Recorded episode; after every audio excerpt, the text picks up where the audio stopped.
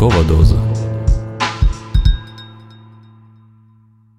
Якщо ви втомилися слухати новини, то пора слухати книжки. Літературний подкаст Ранкова доза це спільний проект Української правди та Українського інституту книги. Щоранку, о 8 годині, відомі митці, письменники, політики, блогери та спортсмени розкажуть вам свою улюблену літературну історію. Але будьте обачні, ранкова доза краси викликає залежність.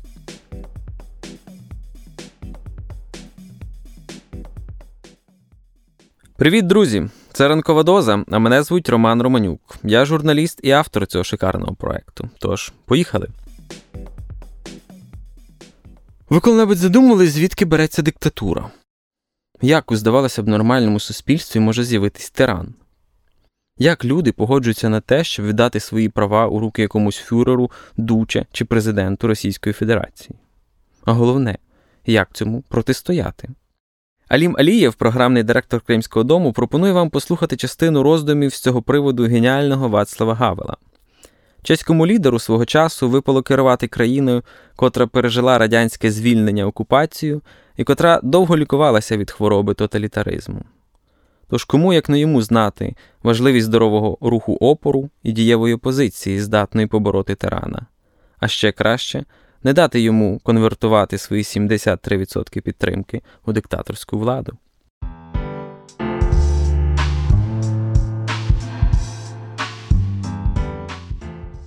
Мене звати Алім Алієв, я програмний директор Кримського дому, і я хочу вам порекомендувати неймовірну книгу, а, збірку політичних есе Вацлава Гавела, а, бувшого президента а, Чехії та одного з лідерів а, змін в країні, а, яка називається Сила безсилих. Коли в країні Е, країна входить в турбулентний період, коли нам не вистачає часу на рефлексії та джерела натхнення, ця книга безумовно дається. Бо ця книга про те, як кожна окрема людина, незважаючи на те, ким вона працює, де вона живе, може змінити свою країну. Тому ця книга Цю книгу я рекомендую як і людям, які живуть на окупованих територіях, і як і людям, які живуть в різних куточках е, е, іншої частини України, для того, щоб ми пам'ятали, що боротьба і зміни в країні залежать від нас.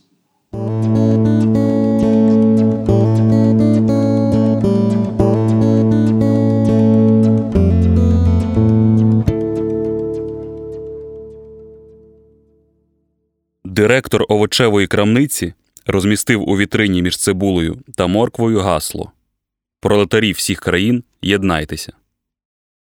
Навіщо він це зробив? Що він хотів повідомити світові? Невже справді щиро запалився ідеєю єднання пролетарів усіх країн? Його запал сягає так далеко, аж він відчуває непереборну потребу поділитися своїм ідеалом із громадськістю. Невже він хоч на хвилинку замислився? Як можна здійснити це єднання та які це матиме наслідки? Гадаю, стосовно більшості крамарів можна справедливо припустити, що вони ані трохи не замислювалися над текстом гасел у своїх вітринах, а тим паче не висловлювали в них свою світоглядну позицію. Це гасло привезли нашому крамареві з бази разом із цибулею та морквою, і він розмістив його у вітрині просто тому, що так робиться вже роками. Так роблять усі, так мусить бути. Якби він цього не зробив, міг наразитися на неприємності. Його могли відчитати за брак оздоби, а дехто навіть міг дорікнути нелояльністю. Він зробив це, бо так треба зробити, якщо людина хоче вистояти в цьому житті. Це одна з тисячі дрібниць, які забезпечують йому відносно спокійне життя у згоді із суспільством. Як бачимо, крамар цілком байдужий до семантики виставленого гасла, і якщо розміщує його у своїй вітрині, то робить це зовсім не тому, що сам прагне донести іншим відповідну ідею. Певна річ, це не означає, що його вчинок не має жодної мотивації та сенсу, і що своїм гаслом він нікому нічого не повідомляє. Це гасло виконує функцію знаку та вже як таке містить, хоч і приховане, проте доволі чітке повідомлення. Загалом його можна вербалізувати приблизно так Я, директор крамниці АБ, перебуваю тут і знаю, що мені слід робити.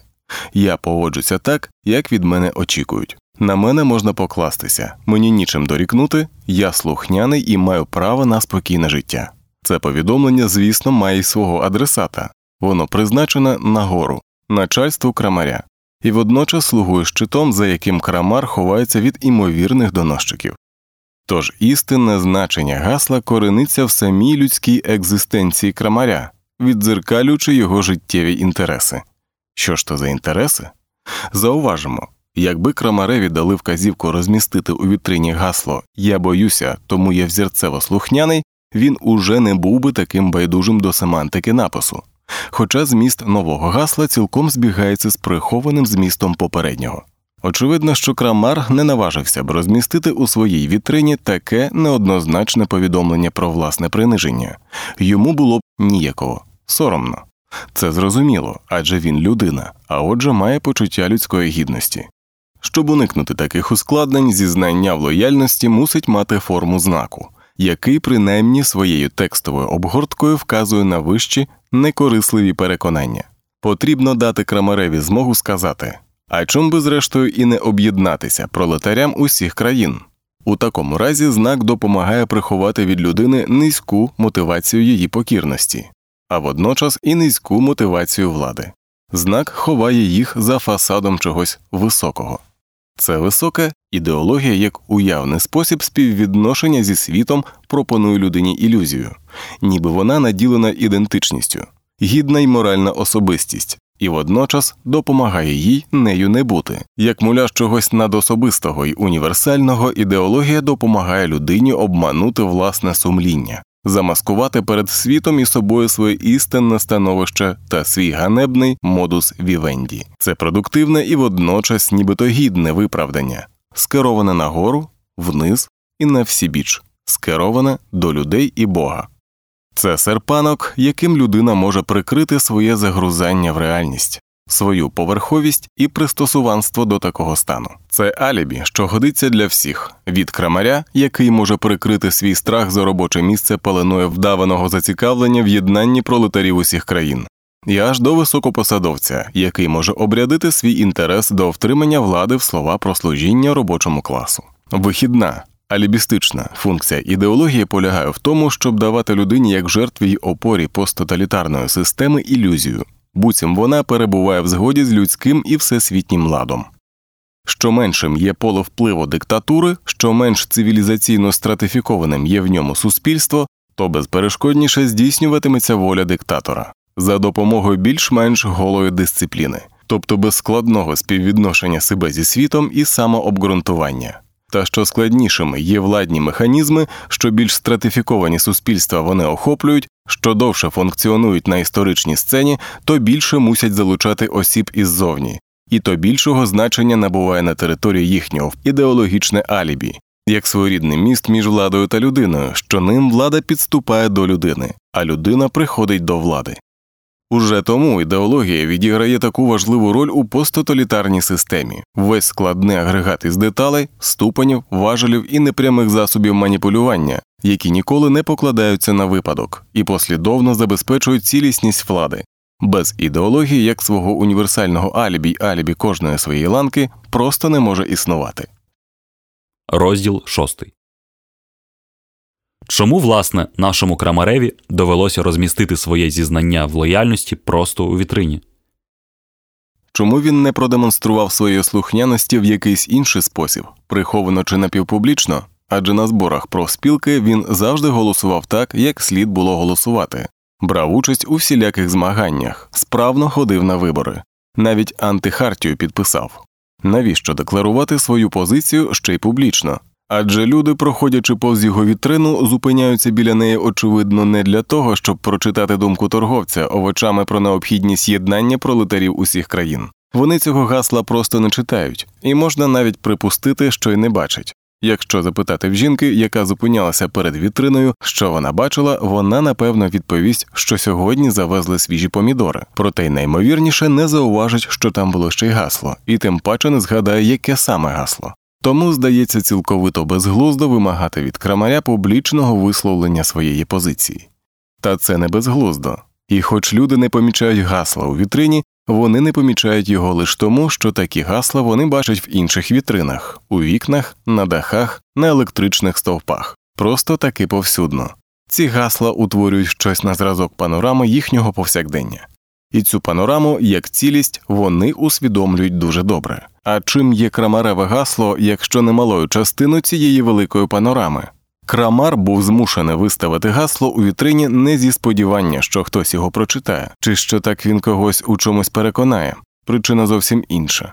Разом із тисячами інших це гасло має творити єдину правильну, всім добре знайому панораму. Панораму, яка має, звісно, й приховане значення, нагадувати людині, де вона живе і чого від неї очікують, повідомляти їй, що роблять інші люди, і натякати, що слід робити їй самій.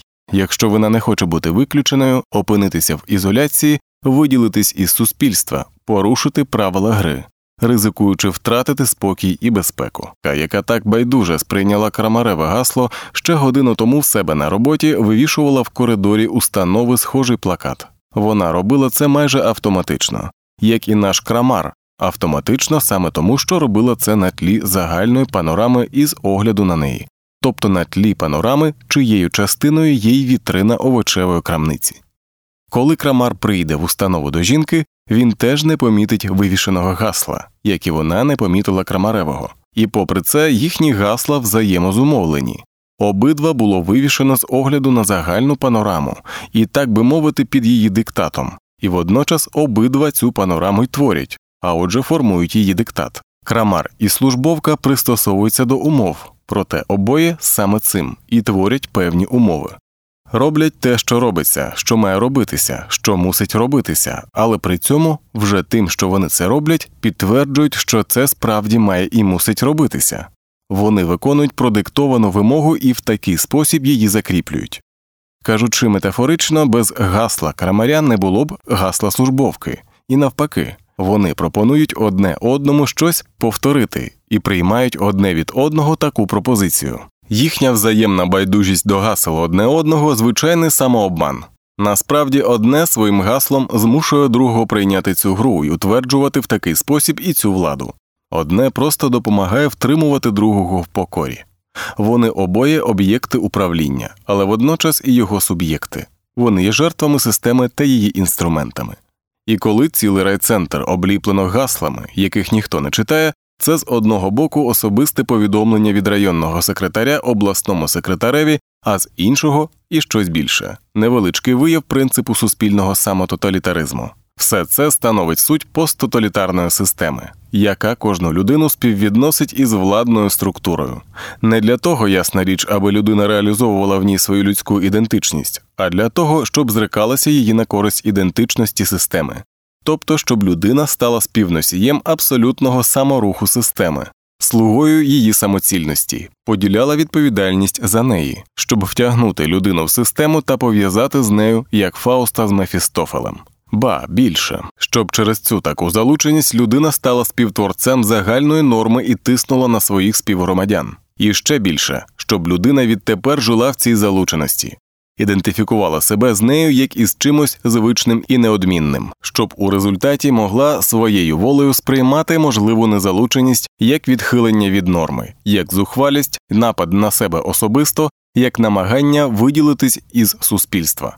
Отак система втягує всіх у свою владну структуру, формує з них посттоталітарну систему інструментами взаємного тоталітаризму, того самототалітарного суспільства. Залученими та поневоленими стають справді всі, не тільки крамарі, а й голови урядів. Різні позиції у владній ієрархії зумовлюють лише різницю їхньої залученості. Крамар залучений ледве-ледве, але й можливостей у нього обмаль.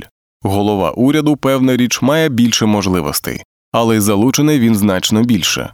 Проте обидва вони не вільні, лишень кожен по-своєму. Найвпливовішим співучасником залучення людини є не інша людина, а система як самоцільна структура. Позиція у владній ієрархії диференціює людей за мірою відповідальності й провини, однак ні на кого не покладає безмежної відповідальності й провини, а з іншого боку нікого не звільняє від провини й відповідальності цілковито, У такому разі конфлікт між інтенціями життя й інтенціями системи не відбувається на конфлікті двох соціально відділених одна від одної спільнот, і лише побіжний погляд дає змогу доволі умовно ділити суспільство на панів і підданих. Це одна із найвагоміших відмінностей між посттоталітарною системою і класичною диктатурою, де все ж можливо соціально локалізувати лінію цього конфлікту. У посттоталітарній системі ця лінія де факто веде кожну людину, адже кожен у свій спосіб стає її жертвою й опорою. Те, що ми розуміємо як систему, не порядок, який одні нав'язують іншим, а щось, що проходить крізь усе суспільство, чиїм співтворцем стає все суспільство, щось, що й хоч здається невловимим, бо має природу звичайного принципу, насправді вловлюється всім суспільством як важливий аспект життя, те, що людина створила і щодня створює самоцільну систему, в якій сама себе позбавляє найвластивішої ідентичності, не якесь незбагненне історичне непорозуміння, і раціональне відхилення чи результат діяльності диявольської вищої сили, яка з неясних причин вирішила так познущатися з частини людства. Це могло статися і може відбуватися лише тому, що у сучасної людини, очевидно, є схильності творити цю систему чи принаймні терпіти її. У людині, вочевидь, є щось, на що ця система спирається, що вона віддзеркалює та задовольняє, щось, що паралізує всяку спробу її кращого я збунтуватися. Людина змушена жити в брехні, але її можна змусити до цього тільки тому, що вона здатна так жити. Тобто не просто система відчужує людину, а й відчужена людина підтримує цю систему як власний мимовільний проект, як занепалий образ свого занепаду, як доказ своєї похибки. У кожній людині, звісно, є життя в усіх його буттєвих інтенціях, кожна має якесь прагнення до людської гідності, моральної цілісності, вільного досвіду буття трансцендентного світу сущого, і водночас кожен здатен більш-менш змиритися з життям у брехні. Кожен якось провалюється в обивательське уречевлення й прагматизм. У кожному жевріє бажання розчинитися в анонімному натовпі, комфортно плисти разом із ним у річищі псевдожиття. Тут уже віддавна не йдеться про конфлікт двох ідентичностей, йдеться про щось незмірно гірше, про кризу власне ідентичності, Дуже спрощено можна сказати, що посттоталітарна система постала на ґрунті історичного зіткнення диктатури зі споживацьким суспільством, чи не співвідноситься таке масове пристосуванство до життя в брехні й таке легке поширення суспільного самототалітаризму? Із загальним небажанням людини споживача жертвувати котрою зі своїх матеріальних гарантій заради власної духовної та моральної цілісності з небажанням рішуче поступитися вищими ідеалами перед лицем поверхових принад сучасної цивілізації, з людською готовністю піддаватися спокусам стадної безтурботності. Може, зрештою, сірість і порожнеча людського життя в посттоталітарній системі це лише карикатурно збільшений образ сучасного життя взагалі, і може насправді ми є своєрідним застереженням для заходу, хоча за зовнішніми цивілізаційними показниками дуже далекі від нього бо демонструємо латентний напрям його розвитку. Розділ сьомий. Тепер уявімо, що одного дня всередині нашого крамаря щось повстане, і він не захоче вивішувати гасло, аби лишень комусь подобатися. Перестане ходити на вибори, бо знатиме, що то ніякі не вибори. На зборах почне казати те, що насправді думає, і навіть знайде в собі сили солідаризуватися з тими, з ким його спонукає солідаризуватися власне сумління. Цим бунтом крамар облишить життя в брехні, відкине ритуал і порушить правила гри, віднайде свою пригнічену ідентичність і гідність, реалізує свою свободу. Його протест буде спробою жити в правді. Розплата не забариться, його позбавлять директорського місця в крамниці, переведуть у вантажники, знизять заробітну плату. Розвіється його надія провести відпустку в Болгарії. Під загрозою опиниться подальше навчання його дітей. Начальство його цькуватиме, а колеги дивуватимуться. Звісно, більшість виконавців цих санкцій діятимуть не за власним внутрішнім покликом, а під тиском обставин, тих самих, під чиїм тиском крамар раніше вивішував гасла. Інші почнуть переслідувати крамаря або тому, що від цих цього очікують, або задля висловлення своєї лояльності, або просто на тлі загальної панорами, до якої належить і розуміння, що такі ситуації розв'язуються саме так, що так їх слід розв'язувати, словом, що так заведено. І якби людина цього не зробила, то й сама могла б видатися підозрілою. Виконавці санкцій у такій ситуації поводяться загалом так, як тією чи іншою мірою поводяться всі як складові посттоталітарної системи, як носії її саморуху, як дрібні гвинтики суспільного самототалітаризму. Це й буде та сама владна структура, яка через виконавців санкцій свої анонімні ланки вивергне із себе крамаря. Це й буде та система, яка через свою відчуджувальну присутність у людях покарає його за бунт. Система мусить зробити це за логікою свого саморуху та його самозахисту.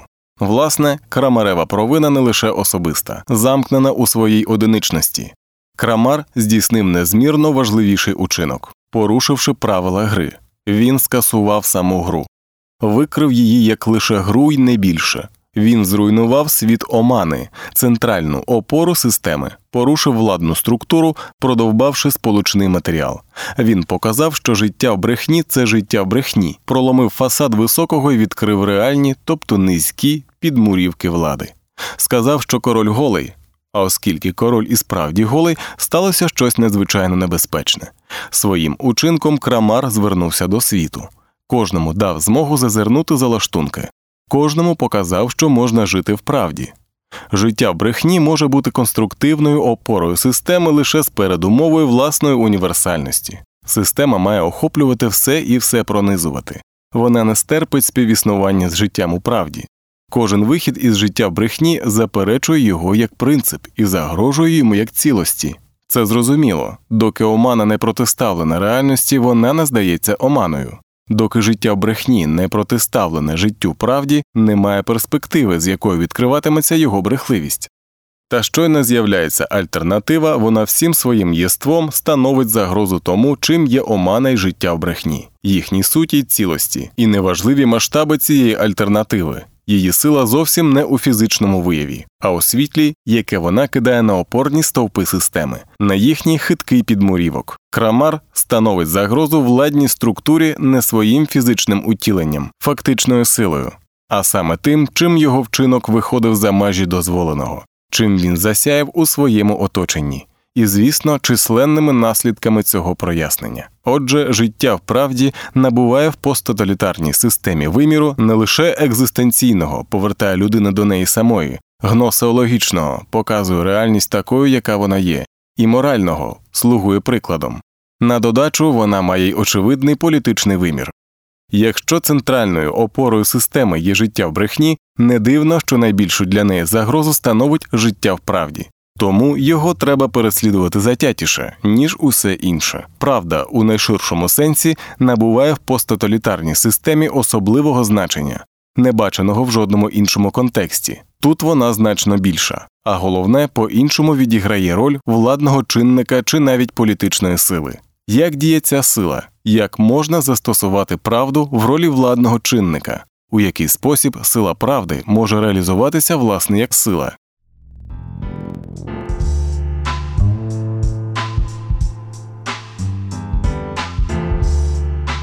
Літературний подкаст Ранкова доза це спільний проект Української правди та Українського інституту книги.